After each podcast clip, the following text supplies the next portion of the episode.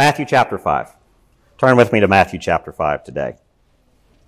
We are continuing in this Sermon on the Mount. And last week was an introduction that I think went a little long, and I apologize for that. But there's so much here in this sermon. We're going to be unpacking the Sermon on the Mount for the next, probably the rest of this year, it seems like, maybe into the fall for sure. But the Beatitudes is how the sermon from Jesus here on this mountain begins. Let us stand and read God's Word together, and let us read all of these Beatitudes together. But we're going to focus on chapter 5, verse 3, blessed are the poor in spirit today. But let us read the words of our Savior Jesus Christ as he addresses a multiple crowd. Seeing the crowds, he went up on the mountain, and when he sat down, his disciples came to him. And he opened his mouth and taught them, saying, blessed are the poor in spirit, for theirs is the kingdom of heaven.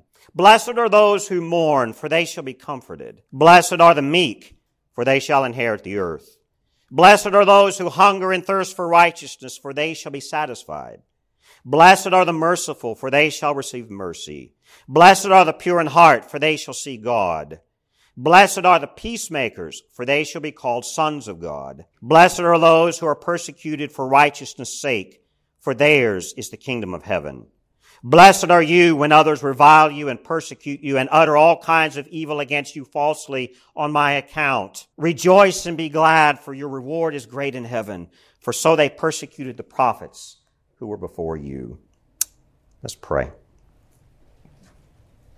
Father God, we thank you for your word. And these words of your Son, Jesus Christ, remind us that there is a kingdom that we long for, that, Lord, you are bringing and establishing even now.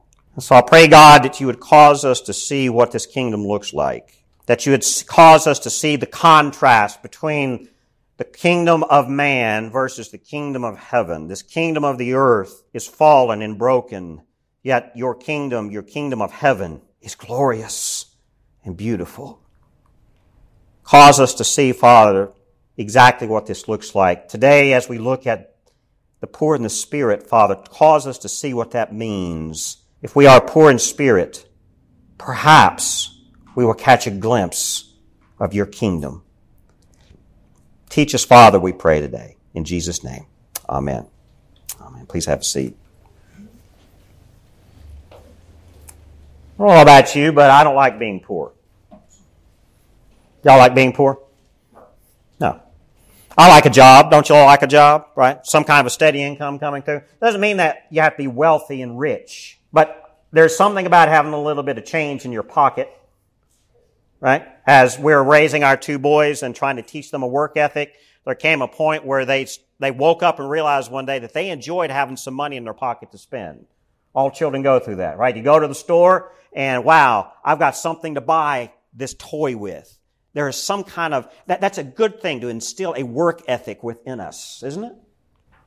But when we look here at what Jesus is teaching in the Sermon on the Mount, we have to ask ourselves, this list of Beatitudes, the nine characteristics or attributes of the kingdom of heaven is what Jesus is beginning his sermon about. Here is what the kingdom of heaven looks like.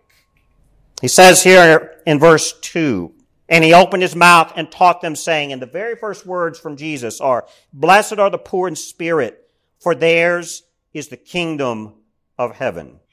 Now let's not forget that this Sermon on the Mount, the theme of this is that Jesus is introducing to the crowds exactly what the kingdom of heaven is, what it looks like, because they were longing for the kingdom. There was something about Jesus that many, many people were drawn to. We see this in the scriptures clearly. And Jesus didn't advertise, come hear my sermons. Jesus didn't have a marketing campaign. He did not draw in people through glitz and glamour. The only thing that was attractive of Jesus Christ was the truth that he taught.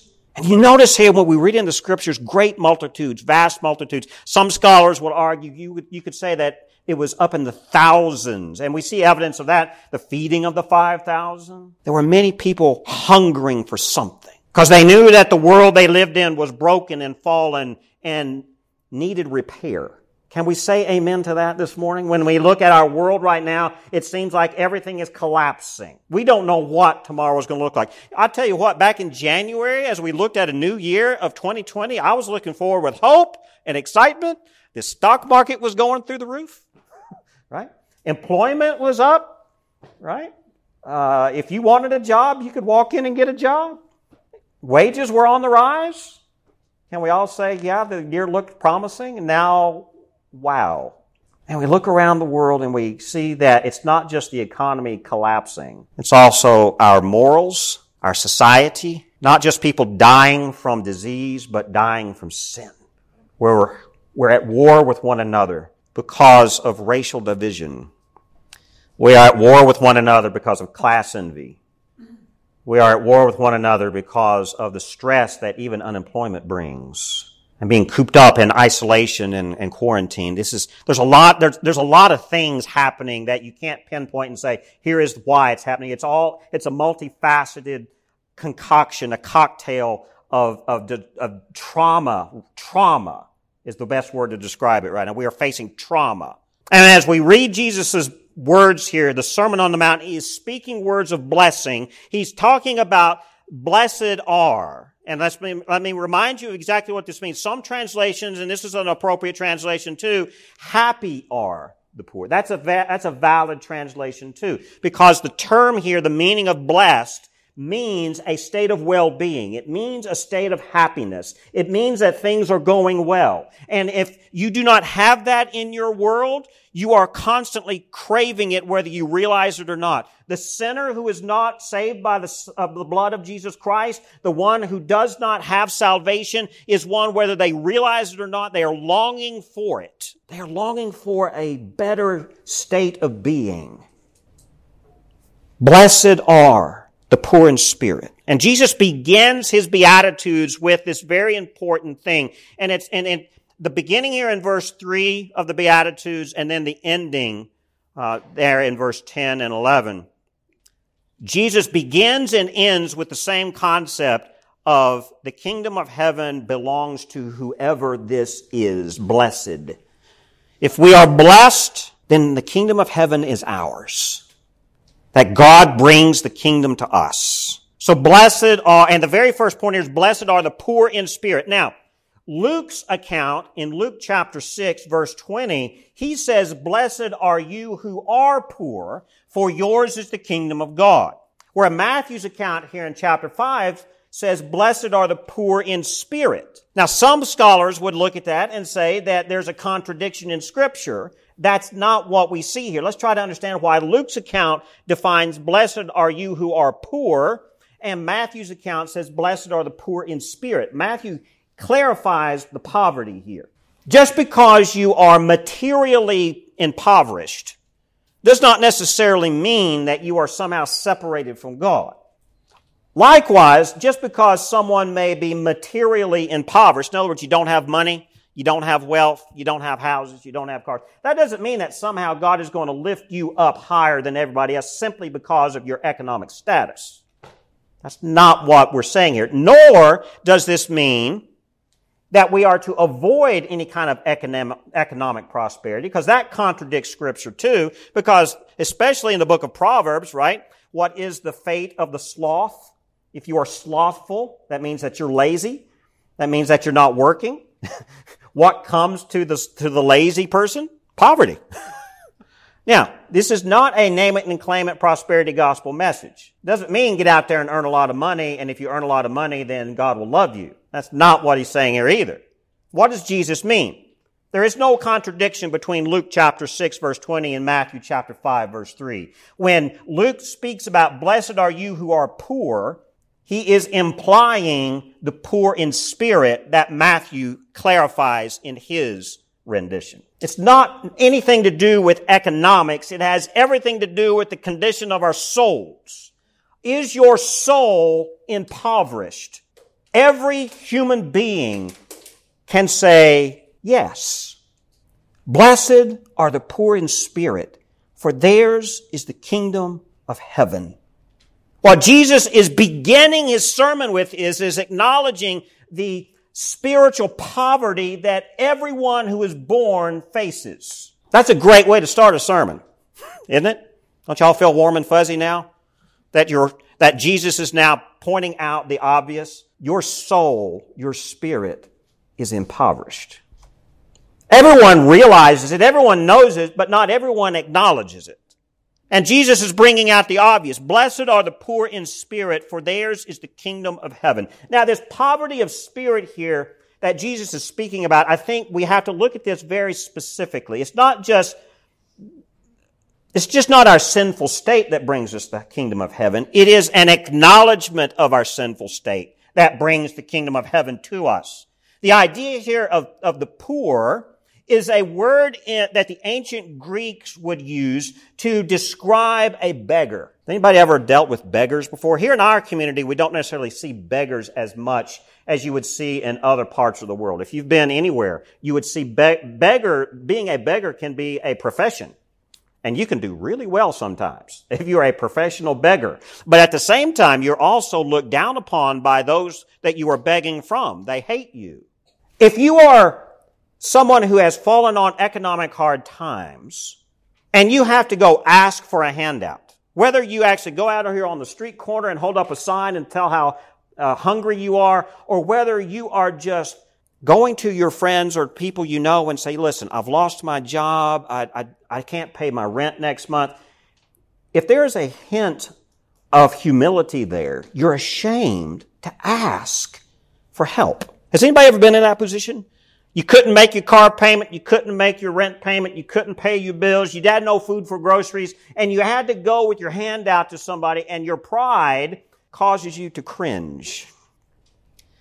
That's the type of poverty that Jesus is speaking about here. The word that is specifically used here for poor in spirit is that same word that would be used to describe a beggar who is cringing, hunkered down on the street corner, perhaps with their head down like this and hand out like, I don't want to ask, but I'm going to lower my head and ask for help anyway. Now, if we compare that image that Jesus is using here with our spiritual condition, how many of us come to God understanding our sin with that attitude of the beggar who is ashamed? Think about your own conversion before God Almighty. If you are a Christian here this morning, I want you to go back to whenever that point was and just ponder that moment of conversion. Was your attitude before God described this way? I am a poor beggar, and dear Lord, I am ashamed of myself. That's what Jesus is speaking here. Blessed are the poor in spirit, for theirs is the kingdom of heaven.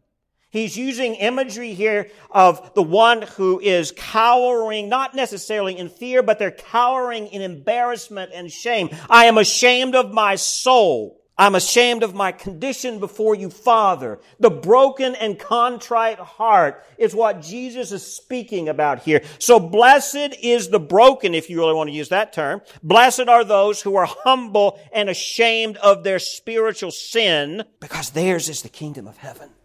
That's the opening to the wonderful beauty of God's grace and the wonderful beauty of the kingdom of heaven. Think about that. That's what Jesus is beginning here. Now, the imagery here also, Jesus uses the same image in Luke chapter 16 when he speaks about the beggar, the poor man Lazarus, who and the rich man. You remember that story of Lazarus and the rich man? That's the same idea of poverty there. It's just not that this beggar was asking for alms from the rich man. He was broken and embarrassed before the rich man to ask. He laid at the gates of the rich man hoping for a handout, some crumbs. That's the attitude that Jesus is speaking about here. Blessed are the poor in spirit, for theirs is the kingdom of heaven. Now, Jesus is using a material poverty here. He's using an analogy of material poverty to get us to understand the state of our sinful soul, right? So Jesus is not preaching a prosperity gospel here at all. He's clearly using this to instruct us about our spiritual poverty. Now, who is he speaking to in this crowd? We have to look back and remember here in chapter 4, as Jesus is speaking to great crowds, there were times where he was being attacked by the Pharisees and the Sadducees. We see that even in Luke's account.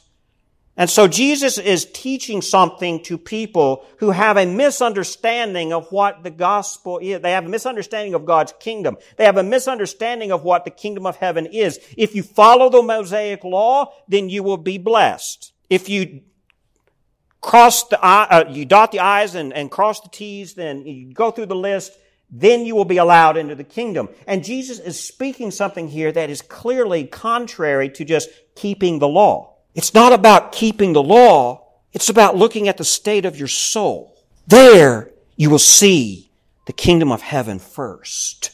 Now let's take a look here at what he speaks about. Look with me to Isaiah chapter 66. Isaiah chapter 66, beginning there at the first of the chapter. We're going to look at just a few passages here. I don't normally flip around the scriptures. Most of you know this. But let's take a look at some passages here to help support exactly what it is Jesus is teaching. Isaiah chapter 66, beginning in verse 1. Thus says the Lord, heaven is my throne, and the earth is my footstool. What is the house that you would build for me? And what is the place of my rest? All these things my hand has made, and so these things came to be, declares the Lord. But this is the one to whom I will look, he who is humble and contrite in spirit, and trembles at my word. That is who God acknowledges. The humble, the contrite in spirit, who trembles at his word. Flip over with me as well to the book of Job, chapter 35. We remember the story of Job, who has suffered great things. Everything that he had was taken from him. He went from great wealth to extreme poverty overnight. And he's crying out to the Lord, trying to figure out what was happening. So Job chapter 35, Elihu is speaking to Job and condemning Job's pride, beginning in verse 1. And Elihu answered and said, do you think this to be just? Do you say it is my right before God that you ask, what advantage have I? How am I better off than if I had sinned? I will answer you and your friends with you. Look to the heavens and see, and behold the clouds which are higher than you. If you have sinned, what do you accomplish against him? And if your transgressions are multiplied, what do you do to him? If you are righteous, what do you give to him? Or what does he receive from your hand? Your wickedness concerns a man like yourself, and your righteousness a son of man. Now let's hold right there in verse 8. You remember that Job was counted as righteous. Matter of fact, he cried out to the Lord. That was part of his lament. Dear God, I am righteous. Why is this happening to me? And the Sermon on the Mount is that teaching of what is righteousness. And part of what Job's problem was, even though he was favored by God, at the same time, in the course of his lament to the Lord, some sin comes out in his heart, and he's crying out to the Lord, I don't deserve this, I am righteous. And this leads into God really condemning him, beginning in chapter 37 and following. Chapter 38, the Lord really answers Job. We're not going to read that today, but if you want to study that, just read God's response to Job's claim of righteousness. Now let's continue in chapter 35 of Job, verse 9. Now these verses 9 through 13 here, I think, can be words of our time as we listen to the social justice gospel, folks. Is there some oppression in our world? Sure. Absolutely. I'm not trying to diminish it at all. But how do we respond to oppression? How do we respond to injustice? Look here in verse 9. Because of the multitude of oppressions, people cry out. They call for help because of the arm of the mighty. But none says, where is God my maker, who gives songs in the night, who teaches us more than the beasts of the earth and makes us wiser than the birds of the heavens? There they cry out, but he does not answer because of the pride of evil men. Surely God does not hear an empty cry, nor does the Almighty regard it. How much less when we say that you do not see him, that the case is before him, and you are waiting for him. And now because his anger does not punish, he does not take much note of transgression. Why is God silent to men's cries of injustice? whether it be their own sin, whether it be their own circumstances, whether it be whatever the issue is, it seems like sometimes the cries of lament, the cries of injustice kind of fall on deaf ears. Why is that? It's because of man's pride. That's also the very cause of the injustice. It's also the cause of the oppression. It's man's pride. And instead of crying out for my own righteousness and crying out for my own vilification, the words of Elihu to Job is this, that the reason that God does not answer is because these cries of oppression, these cries of sorrow, does not say, where is my God, my Maker, who gives songs in the night, who teaches us more than the beasts of the earth and makes us wiser than the birds of the heaven?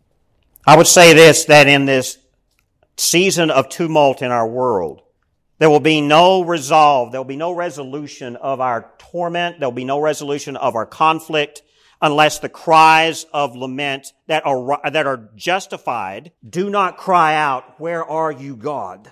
If we are looking to ourselves to solve the problem, it'll just get worse. If we look to ourselves to solve the strife and the conflict, it will just get worse. But if we can unite in one voice, no matter who we are, and cry out, dear God, where are you? Then nothing will be resolved. Because as long as we're crying out for our own strength and our own power to resolve whatever issues there are, our spirit is not poor. Our spirit, we are elevating ourselves higher than God. I can fix this. I will resolve this. But what we see in Matthew's gospel as Jesus is teaching, he says, blessed are the poor in spirit, not blessed are the proud. He does not begin his sermon here, blessed are those who can solve their own problems. He does not say, blessed are those who can resolve the social ills of the country. He says, blessed are the poor in spirit. The only way that we can resolve sin and conflict and oppression and disease and all of these things is to realize we can't solve it. And cry out to the Lord, dear God, where are you? That's the only source of restoration and reconciliation between God and man first, and then between us as human beings together. That's the only answer to our problems, to our woes. That's the only answer to the poverty that we see. Not the economic poverty. We're talking about the poverty of the soul. Because Jesus says that the materially poor will always be with you. That's just going to be part of living. We're going to have to take care of one another in the process. God allows economic poverty so that we can love one another and show God's love to others. Doesn't mean that we now elevate our pride. Dear God, I am one of your blessed, so I am so proud of how I am serving your kingdom. Because the danger here that what Jesus is speaking about, blessed are the poor in spirit, for theirs is the kingdom of heaven, can be that if we are not careful, we can fall into a pharisaical attitude of, I am poor and broken, and God, oh, He blesses me, and look how good I am serving the poor. Do we serve the poor? Yes. Some of you in this room, you may need a little help during this time of economic downturn. We'll help you. We're going to help some other folks in the community. We're going to be doing that. Now, let's understand what Jesus is speaking about. Blessed are the poor in spirit. Unless the poverty of our soul is dealt with, there is no hope of us entering the kingdom of heaven. It's just not going to happen. If our pride elevates and comes above God, we are kept from the kingdom. Pride is the greatest barrier then to the kingdom of heaven. It is. I mean, we could go and list tons and tons of scripture today on the broken heart, the contrite heart, the humble heart. What does it look like? I'll give you some if you want to jot these down. Psalm 34, Psalm 51, Psalm 131, Galatians 2. But I want us to look at 1 Timothy chapter 1, beginning in verse 12. This describes exactly what a humble heart looks like. This is what a poor in spirit soul looks like. I thank him who has given me strength, Christ Jesus our Lord, because he judged me faithful, appointing me to his service. Formerly I was a blasphemer, persecutor, an insolent opponent. But I received mercy because I acted ignorantly in unbelief. And the grace of our Lord overflowed for me with the faith and love that are in Christ Jesus. The saying is trustworthy and deserving of full acceptance, that Christ Jesus came into the world to save sinners, who I am the foremost. But I received mercy for this reason, that in me as the foremost, Jesus Christ might display his perfect patience as an example to those who were to believe in him for eternal life. To the King of ages, immortal, invisible, the only God, be honor and glory forever and ever. Amen. That's what a humble heart looks like. That is what a person who is poor in spirit looks like when they see the kingdom of heaven. Now, how does this work in our lives? I think the scriptures are very clear and warn very boldly and openly to be cautious in our own pride. Now, that doesn't mean that there are not times where we can be proud. Right? How many parents are proud of their babies? Amen? Even when they drive you nuts, you're still proud of them. But then the grandparents' pride of the grandchildren overcomes the pride of the parents. Amen? There's nothing wrong with being proud of a job well done if you're at work. There's nothing wrong with pride in a good meal for Thanksgiving or a special occasion. We can take pride in this time together. But when pride elevates our well-being above God's truth, then we will not see the kingdom of heaven. Matter of fact, we're not even part of the kingdom of heaven if our pride overwhelms God's grace. So therefore, Jesus here in the Sermon on the Mount begins. We can't ignore the significance of this first opening statement of Jesus here, because everything else that follows in chapters 5, 6, and 7 of Matthew follow this one point. Blessed are the poor in spirit, for theirs is the kingdom of heaven. The kingdom of heaven begins with our brokenness and our humility at how impoverished our soul really is. Once we recognize ourselves in relation to the glory of God, we cannot help but be broken. We cannot help but be humbled. When God's Holy Spirit works in our soul and wakes us up to the truth of our sinfulness, and we are responding to that with humility and brokenness. Wow, what a beautiful result. How many times have you taken something that was beautiful and broke it so that you could then rebuild it? Has anybody ever done that? You ever had some family heirloom that broke, but then you had to put it back together with super glue? Here's the thing. We look at that. Well, it's broken. It's not as valuable as it once was before. Here's where I love the attitude of our Christian brothers and sisters in the East. In Asian cultures, they actually view a broken vessel that has been repaired as more beautiful than the original. To the point that when they have a vessel that is broken, a piece of pottery, a porcelain, whatever that is broken, when they repair it, they don't repair it with super glue. They repair it with gold. To the point that the repaired vessel is now more beautiful and more valuable than the original. Blessed are the poor in spirit, for theirs is the kingdom of heaven. Because God will break us and reveal to us our sin and our spiritual poverty, so that he can rebuild us into the men and the women that he wants for his kingdom. And then and only then can we see the kingdom. Then and only then can we even taste the goodness of the Lord. Isn't that amazing? But we are too proud to be broken.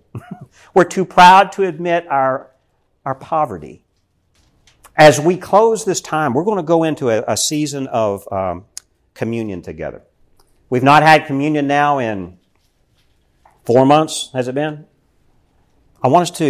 We always do communion at the first Sunday of the month. Those who are visitors, those who are new. We traditionally do communion the first Sunday of every month. Now, we normally, after that, we'll have a fellowship meal, too. We turn this room into a fellowship hall. Today we're not going to do that. I think we're going to work on the right timing to start doing that again. But as we enter into this time of communion, I don't think there's a better passage to be reminded of. Blessed are the poor in spirit, for theirs is the kingdom of heaven. Let me read a passage of Scripture from the Apostle Paul in 1 Corinthians chapter 11. This is how Paul really introduces the value and the significance of the Lord's Supper. Here's what he says. 1 Corinthians chapter 11, beginning in verse 17. But in the following instructions, I do not commend you, because when you come together, it is not for the better, but for the worse. For in the first place, when you come together as a church, I hear that there are divisions among you, and I believe it in part. For there must be factions among you in order that those who are genuine among you may be recognized. When you come together, it is not the Lord's Supper that you eat. For in eating, each one goes ahead with his own meal. One goes hungry, another gets drunk. What? Do you not have houses to eat and drink in, or do you despise the church of God and humiliate those who have nothing? What shall I say to you? Shall I commend you in this? No, I will not.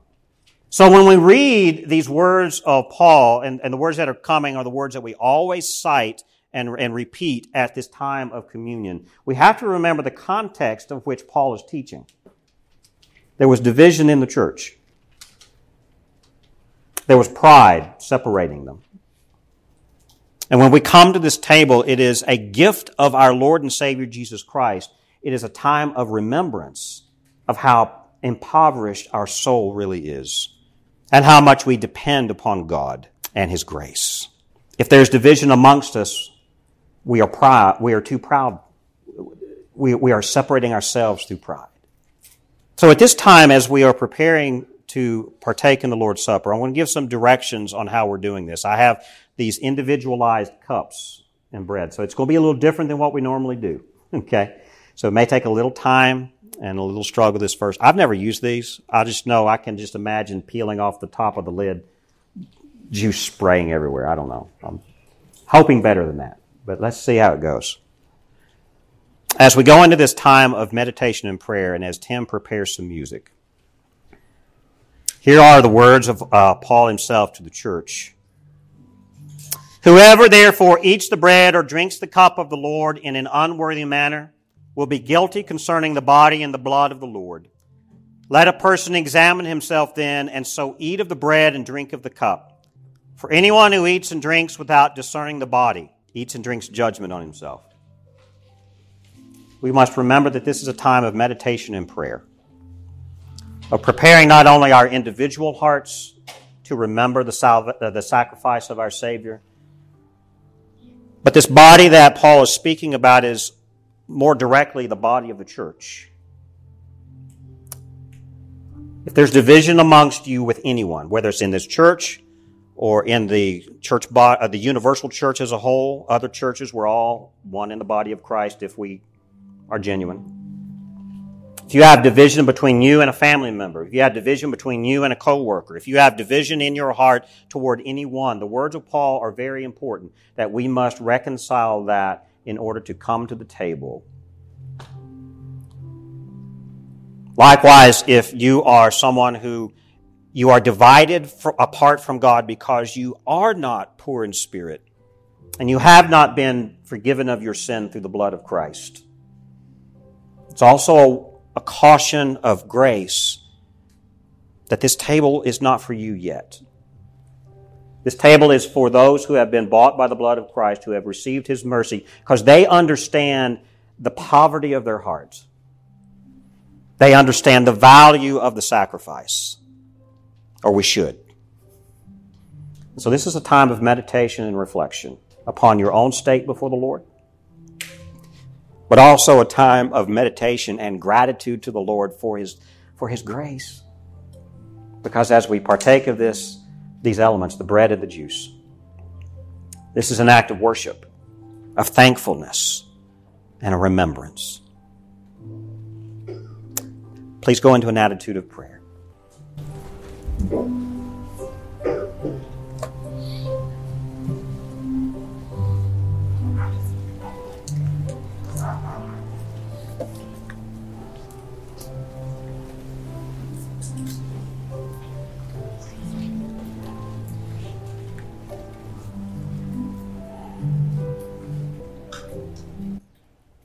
The words of the Apostle Paul remind us of what happened on that night that our Lord was betrayed when he broke bread for the first time with his disciples. For I received from the Lord what I also delivered to you, that the Lord Jesus on the night when he was betrayed took bread, and when he had given thanks, he broke it and said, "This is my body which is for you. Do this in remembrance of me." Now, let's take this bread and remember the broken body of our Lord and Savior Jesus Christ. In the same way also he took the cup after supper, saying, "This cup is the new covenant in my blood. Do this as often as you drink it in remembrance of me." Please take. Let me pray for us. Father God, you bless us with this gift that we call communion or the Lord's Supper. You've given us this ordinance as a gift to remember the sacrifice, to remember the brokenness of our Savior, his physical body was broken for us because our spirit was so broken. Father, I pray that you would remind us of the words of your Son as he says, "Blessed are the poor in spirit, for theirs is the kingdom of heaven." Lord, I thank you for that gift of truthfulness, that through your Holy Spirit you tell us and you convict us and you draw us, because you show us how broken and impoverished our soul really is.